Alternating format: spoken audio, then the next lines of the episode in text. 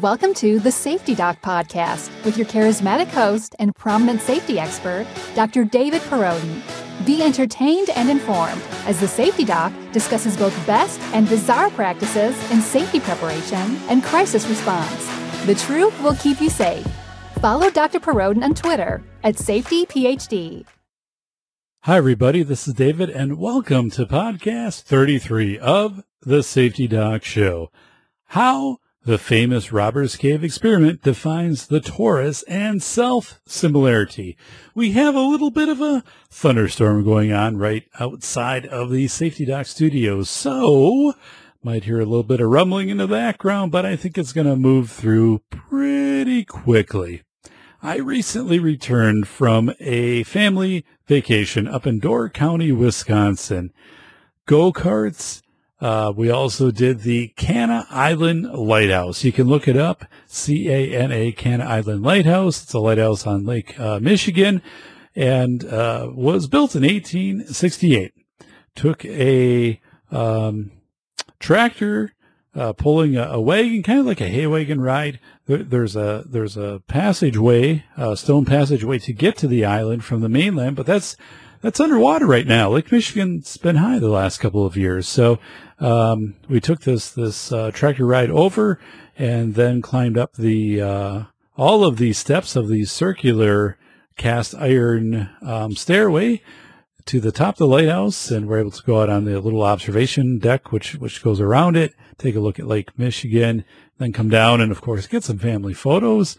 Uh, very fun fun time up in door county just a, a relaxed pace. It was kind of funny because uh, as, before we went up the weather forecast was oh it's going to be raining and it's going to be windy and it's going to be cold and we did get a little bit of rain but it was very nice weather we couldn't have asked for better weather really up there. We got to do everything that we wanted to do. So, um, so we really were fortunate in that regard. A couple of funny anecdotes. Um, I do have a a cross, a crucifix that I wear. Um, I've worn for a number of years. was it was a gift uh, to me. Um, it's very old um, and is constructed out of iron nails. And I did have a jeweler work to um, kind of reconfigure it, recraft it, make it more durable. And what's happened is uh, the the nails are starting to rust a little bit. Okay, so I took it back and I said, "Is there any type of sealant, any shellac, or anything we can put on this?" And and he said, "Well, you know, you could always oil it, and that would keep it from from rusting. And now it's not a significant rust. It's not like I have a a rust pattern on my chest or it ruins my clothes or anything like that. But I said, uh, okay, like oil, like like a three in one oil or whatever, like a little squirt of WD forty. He's like, yeah, that that would do it. I'm thinking, oh, like no, no, I'm not going to oil jewelry that I wear. I can just imagine every shirt that I would own then would have a, a oil stain in the middle of it. So um, I'm like, no, I'll I'll deal with it until I come up with a better plan. Um, and I'm pretty sure it's probably going to outlast me. Um, I think this thing is is uh, perhaps hundreds of, of years old, at least the nails. Um, they're they're not they're the the old square nails. Um, but anyway, kind of a funny story because I mean, as he's telling me this, I'm thinking, dude, would you actually do this though if this was yours? would you dip this thing in oil like every morning and wear it to to preserve it just a little bit longer? I'm thinking probably not. Uh, but anyway, he did a, a tremendous job um, with with the putting it all all together. Um, and initially, when it was given to me, was, was bound together with with um, uh, woven um, together with thread. So uh, I I hadn't thought about this for a while, but um, we were up on vacation, of course, saw the, the different gift stores in, in Door County, very famous for you know very unique gifts, um, places from around the world. Um, reminded me a little bit of of Disney when we were at Epcot, but we were at Animal Kingdom in Disney, and there was a, a man um, who was dressed in African native garb, which I would assume. Um, I've never been to Africa, so I mean, it looked African, and he kind of had his little hut stand set up. Um, and he, he's carving a piece of wood, um, and all around he has this display of, of different types of, of animals that he's carved. So actually, I have two. I bought a hippo per the recommendation of my daughter. I also bought an eagle. Um, and I like both of them. I have them in front of me right now. They're very nice to look at. Um, but as, as, as I saw this and I saw this man, I, it kind of, it just, it, it is, Disney does such a wonderful job of placing you in, in the illusion of being in a specific environment, in a specific time. Um, you know, I, I, I, I didn't realize it until, you know, just a few days ago thinking, you know, who I bought this from? Now the guy was super nice, but the reality is, uh, you know, underneath his, his native garb, he, he probably had on his Nikes and, you know, like an Adidas t-shirt or something like that. When his, when his day was done, he probably, you know, got in, got in his Camry, uh, went to Kissimmee, um, you know, threw something in the microwave, was watching, you know, watching some TV and whatever. It's like, this guy didn't go back to like his, his hut in Africa, you know, that night. This was Disney Orlando. Okay. So, um, but I, I just got a kick out of that because again, I didn't, you know, you don't realize that at least you get kind of so, um, captured into the moment and, and especially also Epcot. Um, Disney again does a wonderful job of providing, you know, the, these replicas of different, um, you know, these, these mini, miniaturized replicas of maybe a few city blocks of this is, you know, this is China, this is Norway and whatever. Um, and of course, you know, it, it's the extremes of what those would, would, would, be to really try to expose you to some different cultures.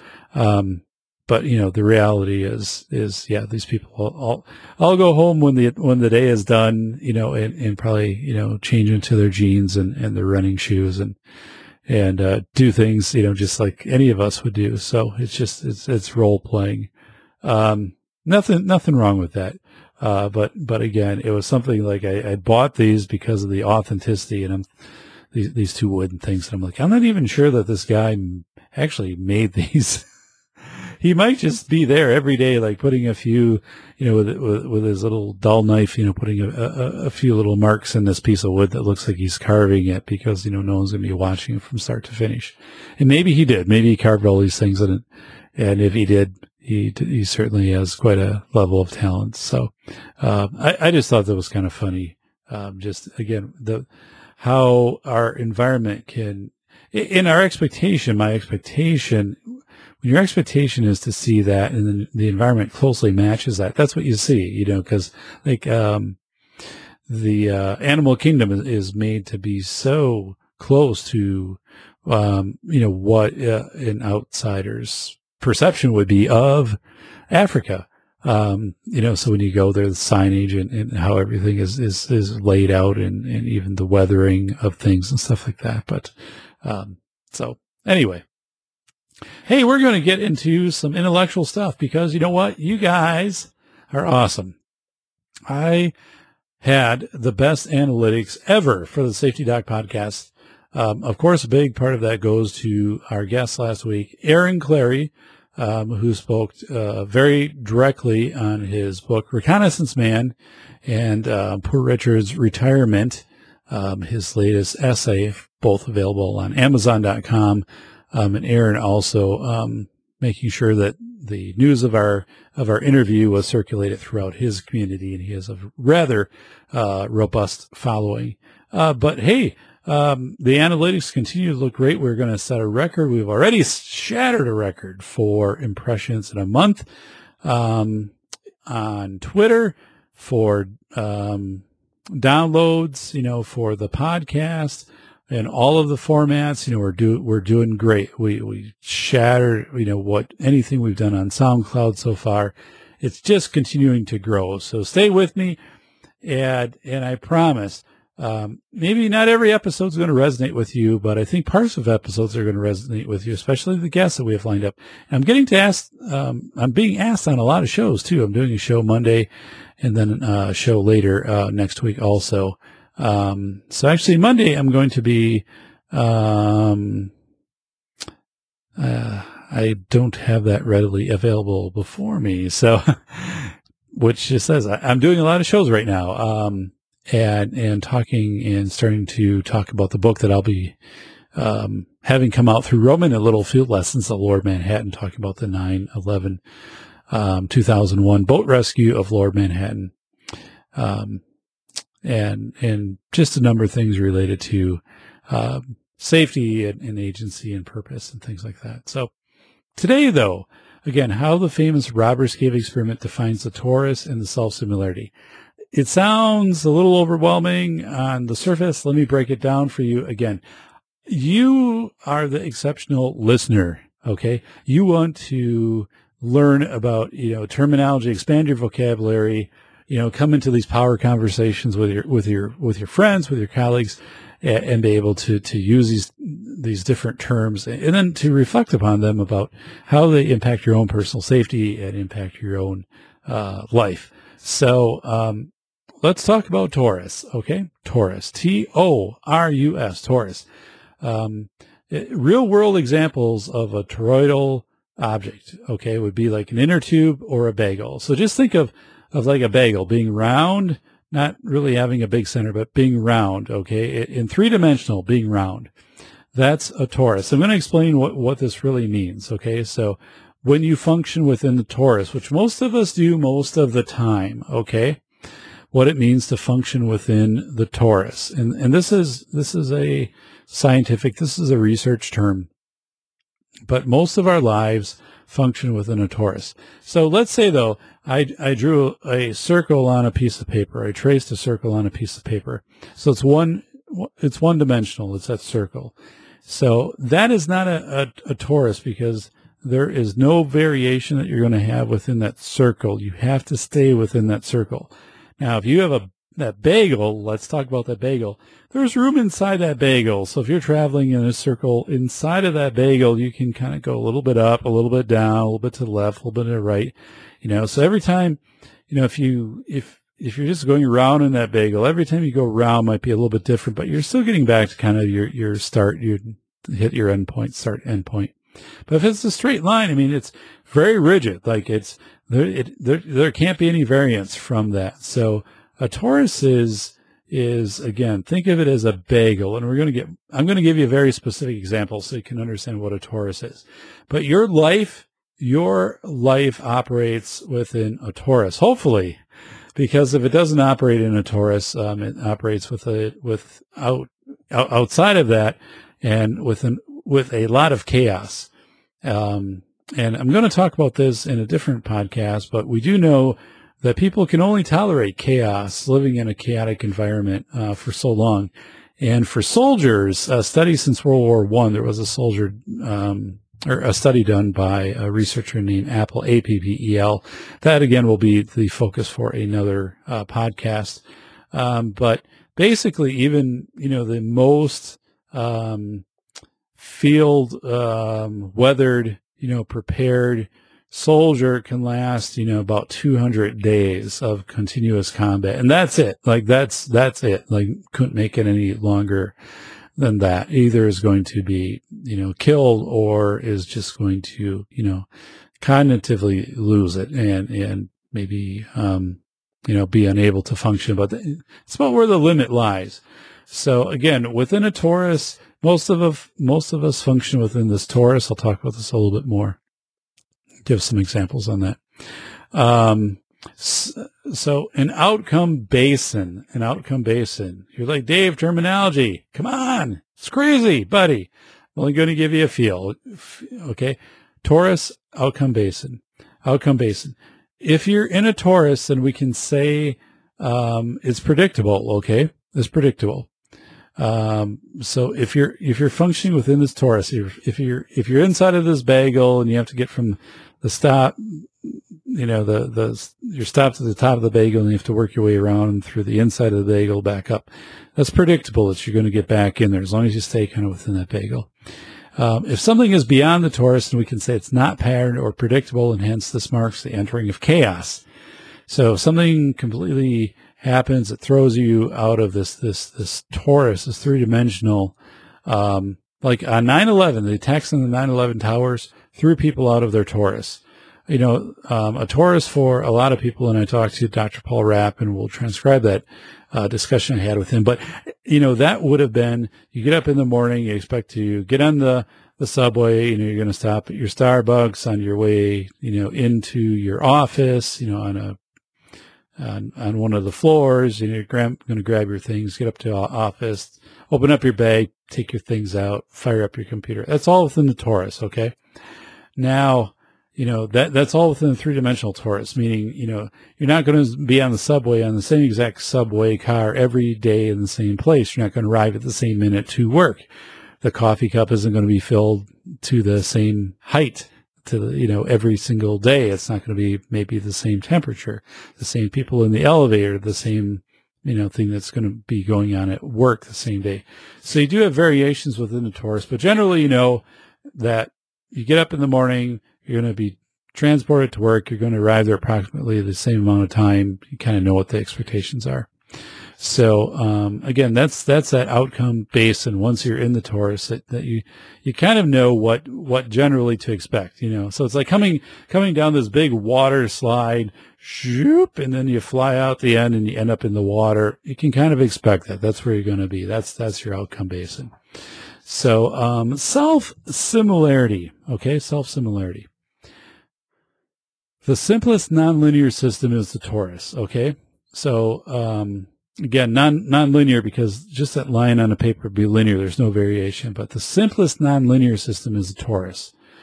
It has one loose but stable outcome basin. So again, let's think of that.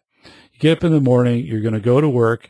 So, you know, you have some kind of breakfast, you do through your routine, get in your car, get on the road. You're probably taking the same way to work. Maybe sometimes you vary it up a little bit, but ultimately, like you're going to get to work. Okay. And probably arrive within the same time and, and distinguishing one trip from another trip to another trip to another trip. There's not going to be a lot of variation between that, you know, so that's a, that's a non-linear system because every day is different that you do that, that commute to work. Um, because the cars around you, the temperature, the weather, and things like that. So, um, but the dynamics of the torus are marked by self-similarity. Self-similarity as a concept, um, you know, firms um, and entire societies, it, it, may be very similar day to day, year to year, generation to generation. Okay. So, you know, when you say year to year, generation, generation, you know, like going to school as a, as an elementary student, you know, it kind of fits into a torus. You know, you get up in the morning school, the bells, you know, that you go to different classes, that you have lunch, you have recess and things like that. It kind of falls within this torus. Again, remember that torus is a bagel, so you can move within that bagel. You have some parameters with, you know, you can move within if you're trying to start at the top of the bagel, work your way through the bagel back up to the top. So no one embodiment in any given cycle or iteration of the behavior of any given system is precisely like a previous embodiment. So meaning like what you do today, even if you tried to replicate it tomorrow as perfect as you can, you're not going to be able to do that because what's going to change? Well, the context and situation. Weather is going to change a little bit. You've changed a little bit depending upon even your energy level has changed fractional because of what you eat and what you haven't. The experiences you've learned today influence what you do tomorrow.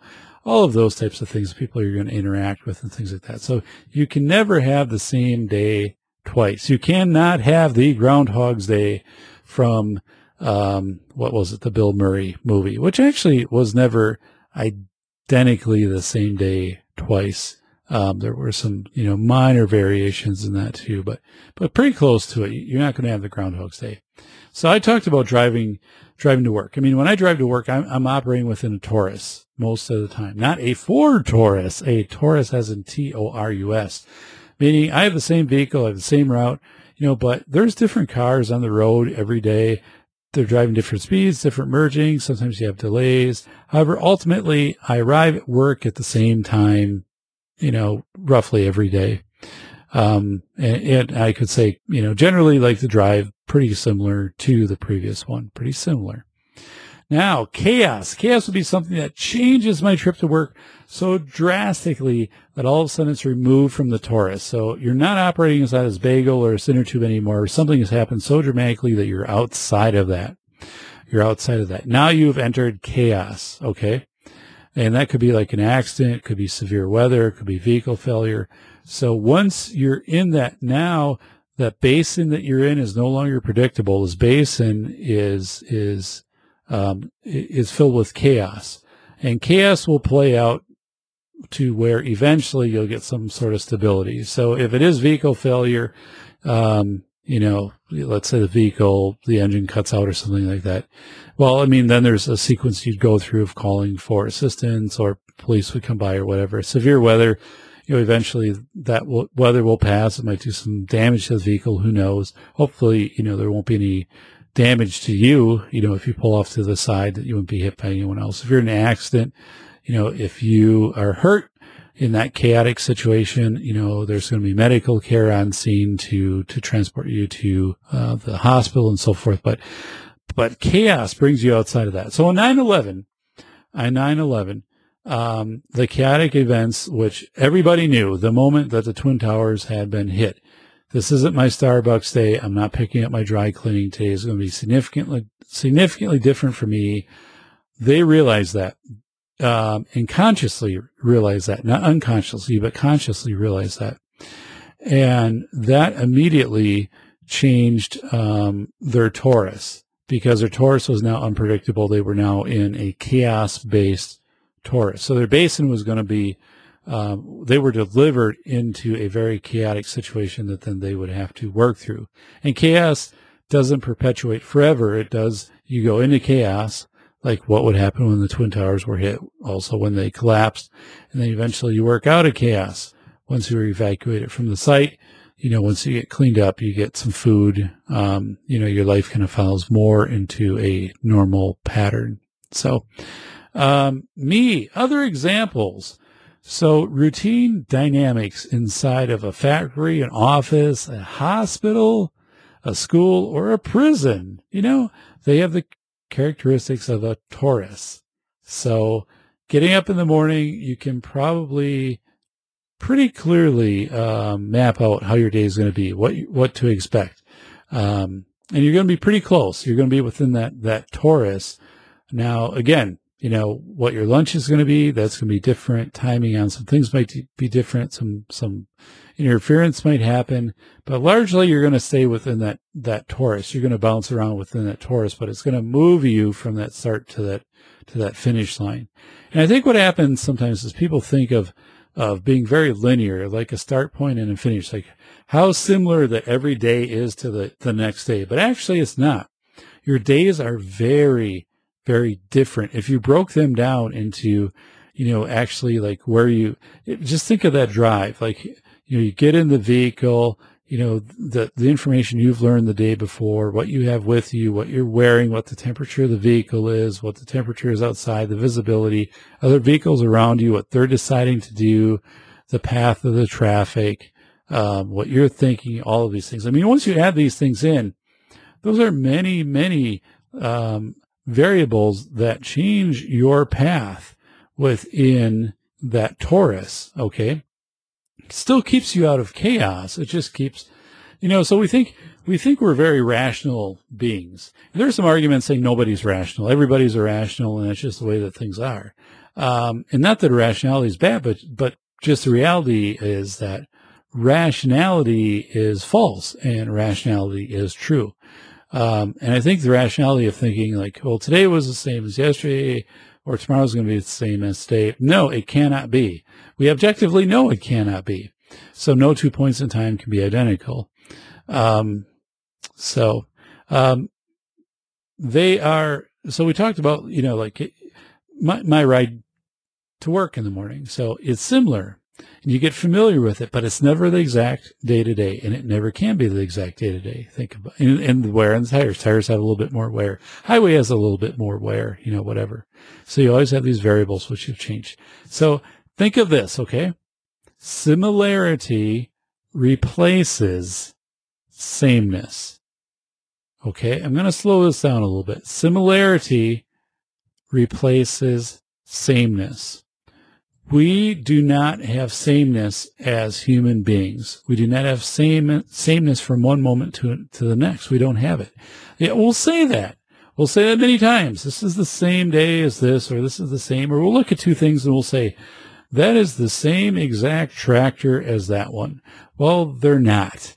You could, you know, even if they're made by the same company and the same um, people worked on them to make them, the same machinery, um, and whatever, you could break down the materials in each, the tolerances, how much, you know, certain bolts were tightened and whatever, and you're going to find that there are variances, acceptable variances, but they're similar. Okay. No two things are the same. No two things are the same. So that's important to make that, uh, to delineate those terms between similarity and sameness.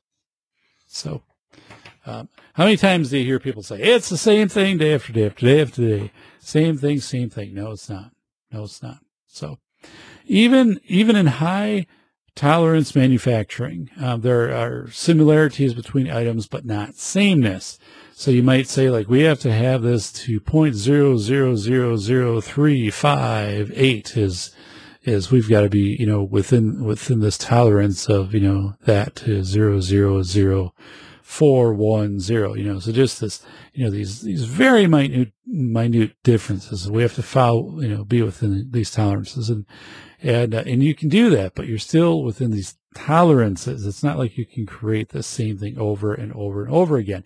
It's like when they make coins, you know, when they make coins, uh, they can stamp a coin, and the first time they stamp, you know, the, and the stamps are extremely durable. Um, you know, they etch these and they stamp out the coins. Well, you know, the first, you know, 10,000 coins come out really crisp. The next 10,000, not quite as crisp, you know, and, and then it just degrades through that and I don't know what you know, but I remember watching a documentary where after you, you, you, get to so much use of a die, that's it. The die, you know, then the coins are coming out as crisp. You have you have to replace and come up with a new die, and it's it's that that same thing of of you know this quarter is not the same as this quarter because this quarter was struck with a little bit newer die, and this one was struck with a die an hour that same die an hour later. Um, so you know these things of, of tolerances, they date back to uh, the quality control experts such as W.E. Deming. We've probably heard a lot with Deming and manufacturing and quality control. So we know we will have statistical variation. And there's the human side of that too. It's called inter-rater reliability. How often do we get people together and, and we want people all to understand things in the same way? So, it, you know, if you're working in a company, um, or even on a sports team or whatever, that everyone, you know, inter-rater reliability is going to do things the same way that they've been trained that they're going to do, do things the same way. And the reality is people aren't going to do things the same way. You, you, you can get kind of an understanding. So let's say even right now, as people are listening to this, and again, you are not the typical audience. I appreciate you. You're intellectual. You seek this out. Um, but your interpretation of the torus, even after I just went through the torus, is going to be a little bit different than someone else. And because they have previous experiences, um, and, and they might already be thinking about the torus and thinking about their own commute to work. Hey, let's say you commute an hour and a half to work. That person commutes 10 minutes to work there in the city. You commute through some country stuff. So right there, you know, just those visual imagery start to change what that interpretation of that torus is. So, um, and the other part is, um, so, you know, inter inter-rater reliability is good. We worked, um, I, I, work on that in classes I teach, where I try to take some terms um, such as mainstreaming, inclusion, tolerance, and acceptance, and and at least have people understand what my interpretation of those terms are. So when we get into discussions, they can they they can assess my interpretation. They can introduce their own you know, bias their own life experience into their interpretation of that, but at least they know where I'm coming from on that. Um, so remember, you can never reproduce context and situation. This is, this is big also, you know, when I talk about work I do in legal, um, legal cases, but you can never reproduce context and situation. You know, like I went out biking, um, last week. It was, you know, it was sunny. It was beautiful. It was a wonderful day. And the next day it rained. So, you know, I could have gone out, you know, 24 hours later, been out on the bike, um, done all of this, of the, the similar, similar things, you know, put the gloves on, probably wouldn't have put them on the same way and, you know, packed, packed similar, you know, amounts of, of water and, and things like that and gone out. But what would have changed the the context would have changed. It was raining, so no matter what I did, if I would have gone out the same distance, I think I did 44 miles that day.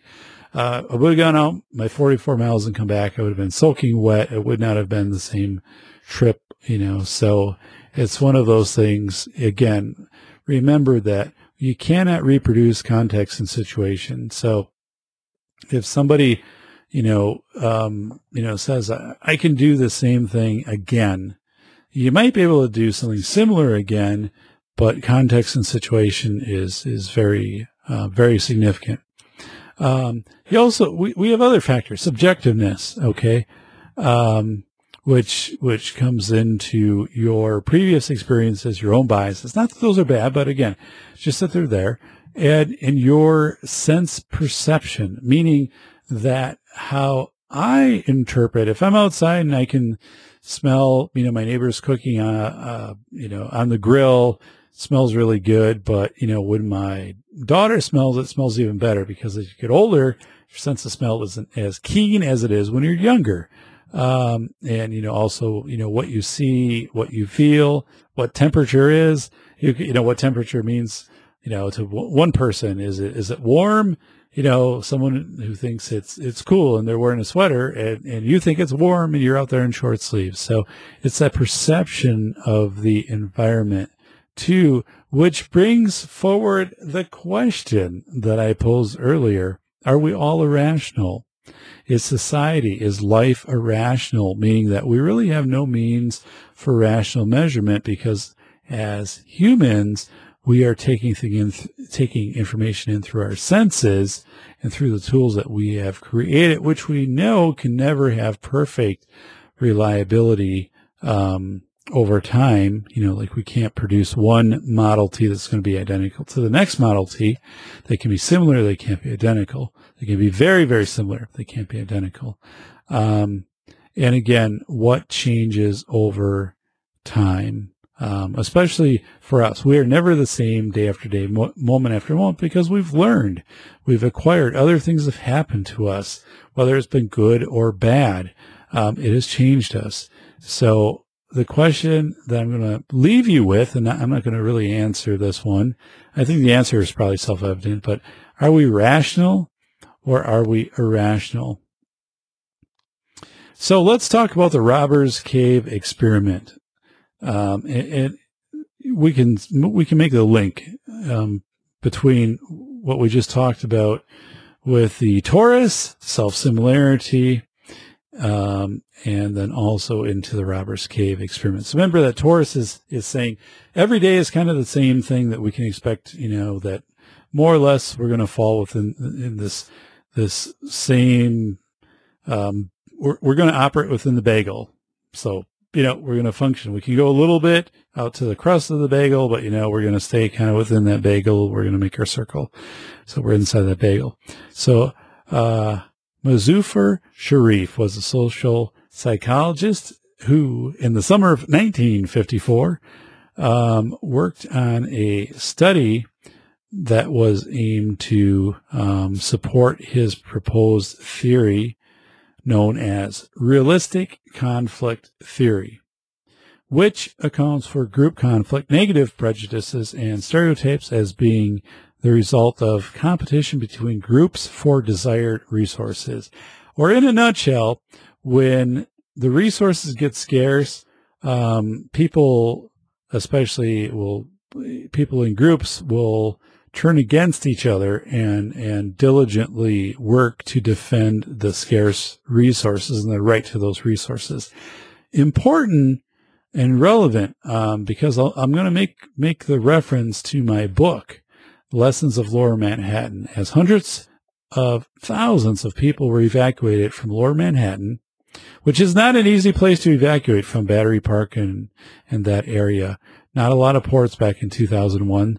Um, so, I mean, you had boats coming up and, and having to lay over wooden planks so people could get on board. And, and um, but anyway, hundreds of thousands of people orderly, cooperatively waiting for their opportunity to get on a boat to exit Lower Manhattan following the World Trade Center attacks. And again, 9-11, 2001. So if we have this realistic conflict theory and you it, it's surfacing, you know, where, where you, you can get together, you're getting along with people, and then all of a sudden resources become scarce. And in this case, in 9-11, let's think about it. The resources would be the boats and being able to get off of lower Manhattan. Why wasn't there a mob? Why was, why wasn't that chaos? Why didn't that just break out into a frenzy? And I talked about that with, you know, one of the reasons might be transference. And I think there's some other reasons that, that go into that. Um, you know, uh, one also, um, being that, that people do tend to follow, um, we did a very, very much situ. We had a, a, very skilled rescue force. Out of 100, I believe, 34 boats, four, 50 were tugs, which was predominant, 37%. And I, I went back and I researched in 2001 what it took to be um, um, a, a deckhand, more or less a worker on a tugboat.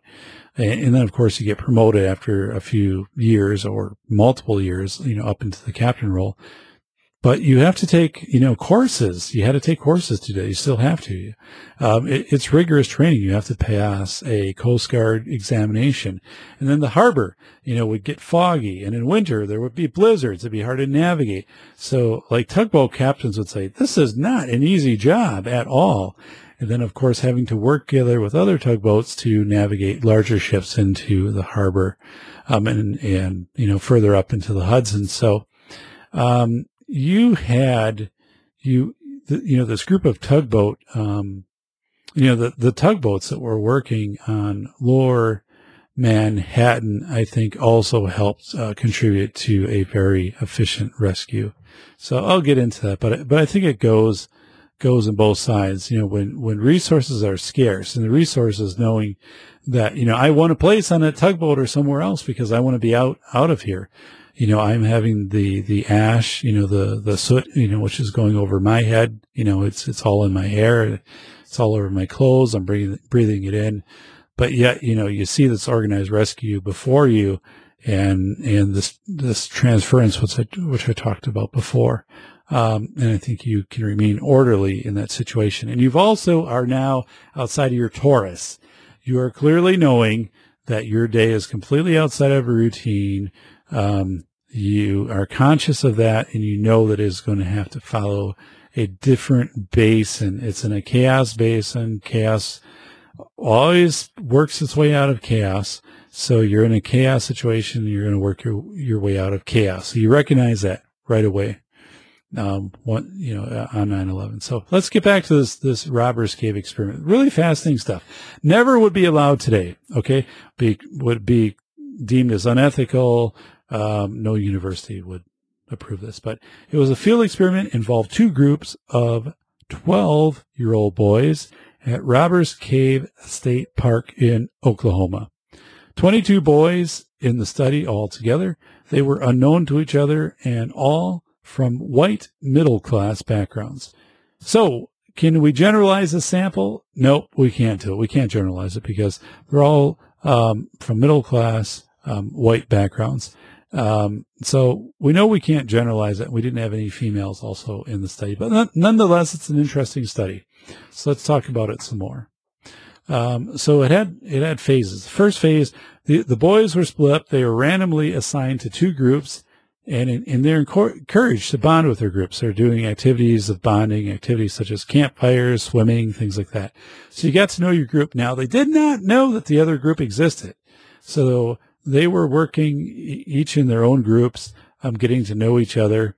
Um, and one group uh, named themselves. They came up with their own names. One was the Eagles, and the others, uh, the other group was the Rattlers. And then they created um, some logos, and and they had um, that on their T-shirts and also on their flags. Okay, so the first phase was getting getting them acclimated to each other so that they got to know each other and bond with each other. The second phase was the competition phase where all of a sudden the two groups were introduced to each other. Here is the Eagles. Hey, here's the Rattlers.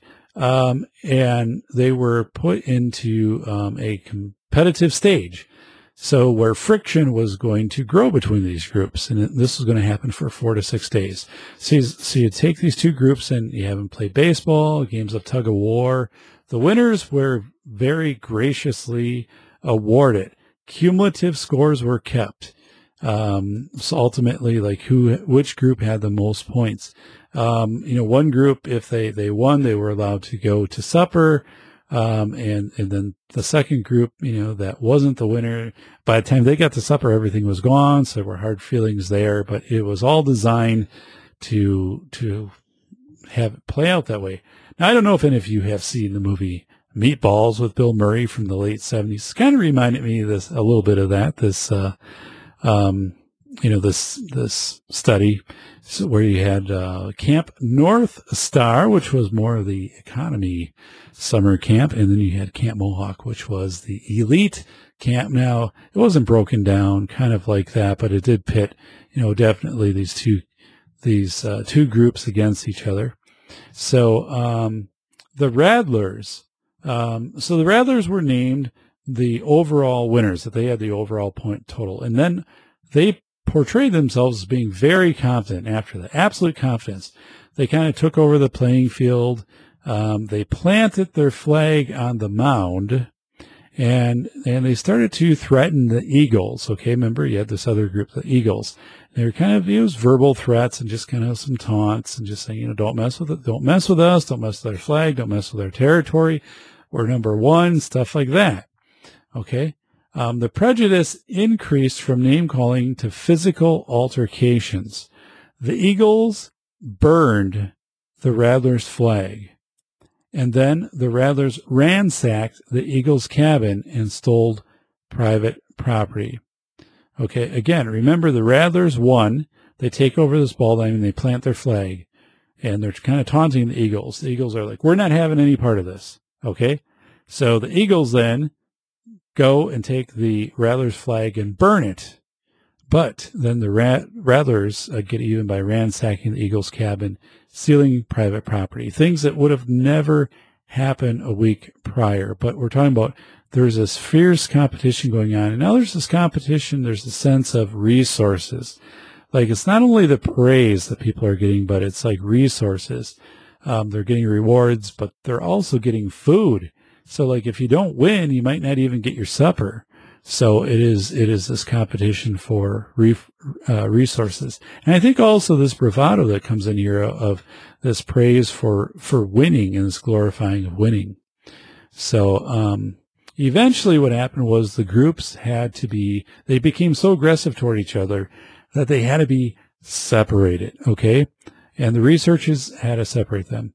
So, um, the, the study confirmed um, the researcher's realistic conflict uh, theory, uh, Sherif, is realistic conflict theory, uh, meaning that once, uh, you know, people could work together, um, and, and work together well and collaborate and cooperate. But what would happen is once resources became scarce, um, people would kind of get off into their own groups. Now we see this in modern day, like, you know, the TV shows, you know, who's going to get voted off the island and, and, and stuff like that, you know, and that's all dramatized and things like this.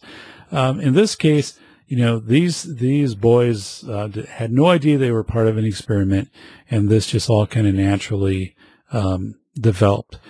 What I find fascinating from this, um, is that this is not what happened at 9-11 at the rescue.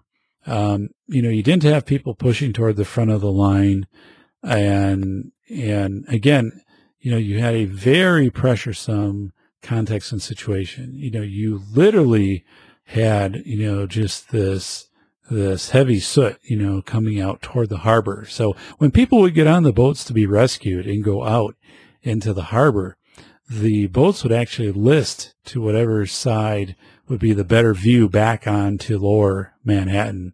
So people could see what was going on, you know, eh, back at the site of, you know, 9-11 and, and the financial district. Um, so, so just some, some fascinating, fascinating stuff because there's, you know, there are other studies with, with adults saying that, you know, there is this, this grace period of about three days that if, if, you know, you kind of have societal stress, um, something happens, you know, maybe, um, you know, the, uh, a tornado goes through, wipes out some of the resources in an area, maybe wipes out, you know, that you don't have, um, you know, water, some other things that there, there is this, this cooperation that, that kind of surfaces for about three days and then that kind of fades after that. Um, and just, just very interesting. So the rescue at 9-11, part of, there's so many things people ask about that when, when I, when I do interviews. And I said, well, a few, a few things obviously contributed to the 9-11 boat rescue of 500,000 people in nine hours, which was remarkable because I think Dunkirk, it was fewer people. It took like nine days to do, more organized. It was a military plus civilian rescue, but definitely more organized. Um, so what were some of the factors? Well, one is it was daytime and it was sunny, so you could see the harbor was relatively calm. Uh, you had that going for you. It was September, so you didn't have a lot of tourists. Okay. And the weather was, was pretty decent. I mean, as far as it wasn't too hot, it wasn't too cold. So you had a lot of things that actually worked in favor contextually for the rescue. So imagine that that same attack, you know, occurs and it is, you know, in winter. Um, and so, you know, it's going to get dark earlier. Your people are not going to be able to see out in the harbor. You know, you're not going to have as efficient um, rescue in the harbor because the boats aren't going to be able to go as fast across the harbor. It's going to be cold. People are going to need clothing. All of these factors that weren't there, or if it would have been raining on that day and so forth. Um, it did rain several days after 9-11. So um, a lot of the rescue had to do with that, plus the fact that you did have a very highly trained rescue crew that responded. Um, and, and, and this isn't mentioned in documentaries. So there are 100, I think there were 146 boats um, that are documented to have participated in the rescue. And of that, again, 50 were tugs, 37%, the majority. Uh, but documentaries focus kind of more on, you know, if somebody was the captain of a, a fishing boat or something like that you know, none heroic nonetheless. But actually, the majority of boats that responded were very versed in the harbor, and these are they're very versed in chaotic situations.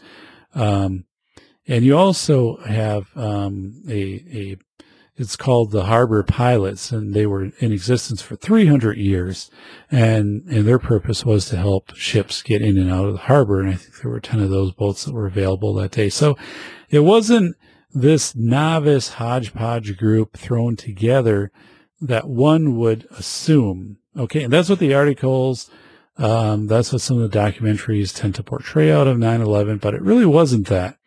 Um, it was a much more highly skilled um, group of people. And also these tugs, you know, there was already this sense of cemetery reliability. You did have a quick hierarchy, hierarchy um, establish, you know, like an instant command system when Commander Loy of the Coast Guard said, people do whatever you have to do to get this rescue going. Um, so you did have kind of an instant command system. It was loose, but you did have this order from the top. So it, it wasn't this horizontal structure. So, um, but some interesting stuff. So anyway, let's, let's go back and, and let's just kind of review some of the things that we talked about today before we, we wrap up this, this show. Um, and get into some sponsors and some thank yous and some updates that we're going to be doing here on the show. So, um, we, I want to go back over the terms. Think of torus. So a torus, um, some real world examples would be like an inner tube or a bagel. So think of this, this circular thing, but it's three dimensional. Okay. It's not a line. It's three dimensional. If you're inside of this bagel, this inner tube, you can go, you know, left, right, up, down, faster. I mean, things, and, and you're going to stay largely within that. That's going to be your, your day to day similar routine when something so extreme happens that it knocks you out of that, so you're no longer a part of that, you're outside of that, um, then chaos has ensued. It's set in. And now you're dealing through a chaotic situation. You're not dealing with this known basin, or basin is just outcome, okay? So like if, if you're going to work every day and you're, you're in this Torus, you know, with different cars on the highway, different speeds, all these different variables, well, generally, you know what? It's going to be 735 and you're going to be at work or 740. I mean, you're going to be there. So, um, but you know, when chaos comes in, you're, you're, you're, it's not predictable anymore, but chaos does have a way of, of working its way out and things come out of chaos to get, you know, once resources get on scene and things typically only last for so long in a chaotic state. Um, so we have that Torus. So think about that Torus. Again, you function within that Torus, not your Ford Taurus, not the thoughts of your Ford Taurus, not my friend in college that had a Ford Taurus that wouldn't start in winter, had a jump started a few times um, T O R U S, just meaning that your day is going to be similar probably to the next day and similar to the next day. Um, so you have that similarity, but there is not sameness. We do not have sameness. We cannot achieve sameness. We do, do not have the technology to achieve sameness.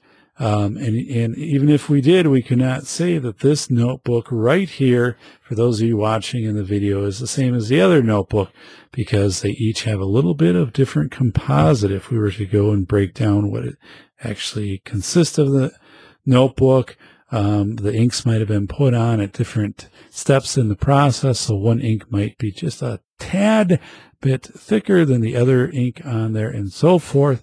The humidity, because the lower one might not be as humid as the top one, just all of those things. Okay. But what do we hear? What do we hear all the time? It's the same. It's the same. And think about life. And as people say things, things are very similar. The other part I want to stress to you is that it's fine to operate within a Torus. You do not need to get this down to where you're operating in this linear, where you're trying to ratchet things down to to these tolerances of your life, which are completely unrealistic. And you have to be also uh, very aware, and this is where sense making comes in with uh, Dr. Karl Weick out of University of Michigan. And I'm going to um, get more information on him. Of I, I, know my question now for him. I've thought about this for a while, but it's how does how does the Torus? How do you identify um, when sense making when the situation has changed? So much that you're, you're, you're no longer functioning within your Torus. That's not easy. Okay. Because it's, it's actually not, it's not easy. Uh, for military pilots, one of the hardest things is to detect subtle changes. Overt changes, if you throw something very wild into a scenario, easily detectable and, and there's a response to it. Um, but it's these very subtle changes that that do cause issues. So it's it's the things that um, we don't pay attention to because they function within that Torus, and we generally know things are going to come back online. Again, on September 11, 2001, Amanda Ripley's book, she interviewed hundreds of survivors from the Twin Towers, and, and a number of them said, you know, I stayed at my desk for four minutes. I was kind of just gathering stuff up and whatever, and just kind of waiting around. Why? Because when they would run the drills, the fire drills, they'd run for about four minutes some people would gather kind of in that the commons area, you know, the waiting area outside the elevators or the stairs, and then they'd wait four minutes and the little thing would sound saying drills over. So, you know, it was kind of that they weren't believing this was happening because um, this had not yet gone outside of their Torus. They were still functioning within this kind of Torus um, in that case. So, um, and then self similarity. Self similarity is a concept. Um, it, you know, with firms, with entire societies, you know, again, things are similar day to day, year to year. Self similarity, meaning if you get up tomorrow, you go to the grocery store, you're going down the aisles, it's going to be pretty similar. You know where the carts are, you know the process, you know how the checkout works. Um, pretty similar. It's going to be pretty similar the way you get around. Um, pretty similar if you go to someplace that, you know, I go to the go-kart track. I, I know they take the tickets. You get in, you're going to go on the track for a while. They're going to wave you off. I mean, the things are going to be pretty similar that your food is going to be pretty similar, stuff like that. And generation to generation, you know, that you're going to be going to school. Um, transportation is going to be pretty similar. Voting is going to be pretty similar. Now, you know, we do have variations within society. Chaos comes in and out, but you do have these general similarities. So, um, just to, to reiterate on those. So I, I, I want to thank all of you. Again, you are exceptional listeners. This show is available on YouTube. Those of you watching it right now, I'm kind of leaning forward into the mic. I am getting a boom arm. The microphone is going to be elevated and closer to my mouth. So I'm going to be able to be back a little bit in the chair. That will be coming in soon. And want to thank um, the supporters of the show, the 405 Media out of Los Angeles, California. John Grant and the 405 Media. Thank you very much for airing the show daily, 2 o'clock p.m. PST. Also, thank you to Sprigeo um, out of Santa Barbara, S-P-R-I-G-E-O dot com, the nation's leader in bullying, harassment, and threat reporting software for schools. ISS 24-7, ISS247.com, keeping large venues safe through instant um, management systems. A lot of them are app-based, very um, elaborate, but with an incredible um, user interface, very easy to use, just with uh, basically images. Um, very efficient. Um, number of your NFL stadiums, you know, that might seat 80,000 people. Uh, NFL, um, you know, the NFL stadiums, NCAA arenas, shopping malls, population dense areas, uh, doing their work to keep those areas safe ISS 24 7. And also Auphonics, um, A U P H O N I C. There's no S at the end. So it's Auphonic. Um, Auphonic has a leveler program which is very useful for podcasters or anyone wanting to produce anything. It's going to be an audio that you do have a, a, standard volume level. And actually, believe it or not, there is a standard volume level for podcasting and for radio. Um, it was something I was not aware of, but there is a standard level and Auphonic can get your work to that standard level. Of course, you want to have the best equipment and the best procedures for recording coming into that. Um, but uh, if you uh, it has a wonderful user interface. Basically, you drag the file over, put it in, process it, it comes out, um, and it's tagged with Auphonic on the end, so it's easy to find the file uh, once it has been um, improved, enhanced greatly. Um, so Auphonic, A U P H O N I C dot com, Auphonic dot com. And just again, wanting to let you know you can subscribe to this show on YouTube so you can see me. It is on iTunes. Please re- leave a review on iTunes if you give it a listen. We are now, this is number 33 for our podcast. Um, and it is also on SoundCloud and on the Podmosphere. So on SoundCloud, it's easy. You can go in and get the MP3. That's really nice to be able to do. Um, I am on a number of different um, shows now.